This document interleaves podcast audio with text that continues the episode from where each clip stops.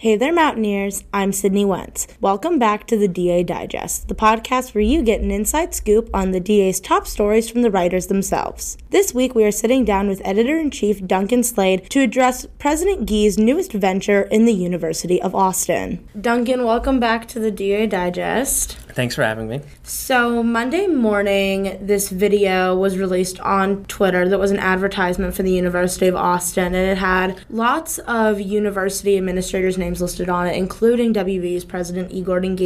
You've been looking into this university and the situation surrounding it in the last couple of days, so would you mind telling our listeners what is going on?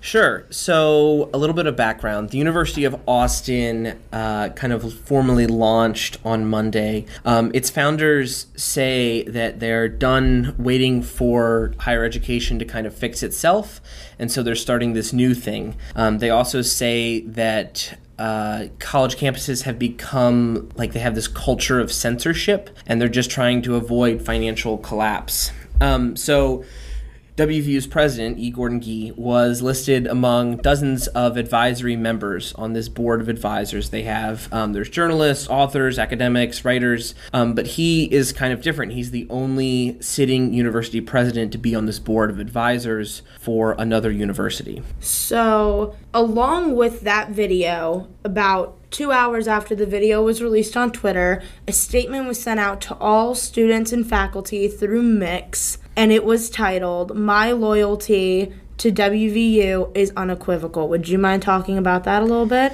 Yeah, so Gee puts out this long letter, um, and it kind of starts by saying that I am. He's he says he's quote fully committed to WVU uh, and that it's his only priority. He has no intention of placing his energies elsewhere. Um, and then he kind of talks about uh, he makes it really clear that it's an advisory role, um, and that was his involvement with the this institution. He also talks about his books.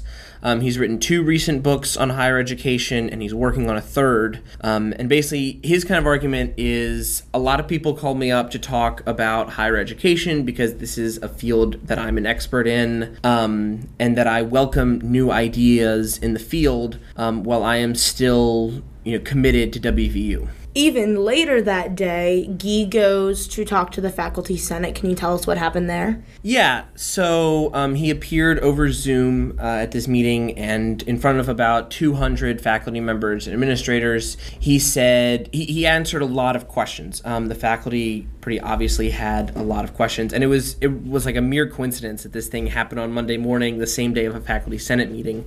Normally, we probably would have gotten the letter, and that would have been it. Um, there's a few things that we, we learned in that faculty senate session. Um, he says that he advises a number of different institutions um, and that this thing is an, a different idea and he's something that he welcomes. Um, he was asked kind of pressed about whether he would continue to advise in a quote significant capacity by one professor. Um, and he basically kind of uh, deferred and said that he would advise as his time allowed, and he cherished the boldness of the new school's idea. Um, he kind of he struck this interesting balance between I'm committed to WVU, but I'm also committed to ideas wherever they may be. And whenever a new idea comes up, even no matter where people have it, I'm going to want to talk to them about it. Um, and he also like talked about his his books more.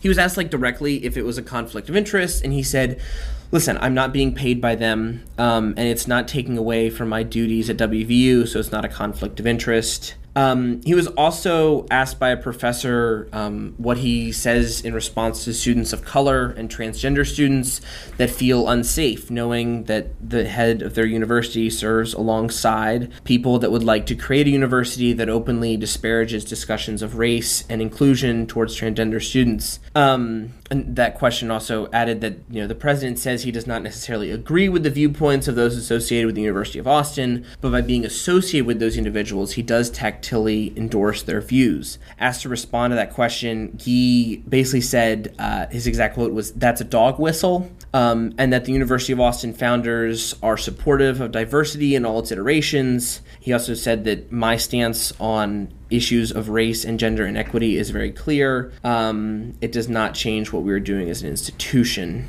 Um, and he really just kept talking about how he's fully committed to WVU. The question that's on everyone's mind, along with this conversation, is why Austin?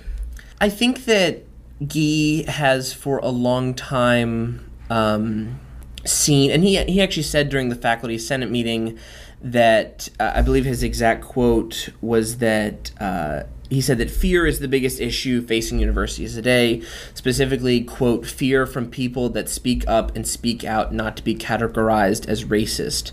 Um, he's spoken before about the dangers of censorship on college campuses. Um, that's not, this is not the first time he's spoken about that issue. And so I think what, I think that him endorsing this type of project by being in an advisory role is not particularly surprising. Um, I think what is important to note is that he's the sitting president of one university, and uh, being on the board, even though it's not you know the board of trustees, but the board of advisors uh, on this other board, um, raises a lot of, of questions among faculty and students.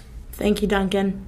To read Duncan's full story, visit thedaonline.com. The DA Digest releases new episodes every Thursday. Listen to the DA Digest at thedaonline.com slash podcasts or wherever you stream podcasts.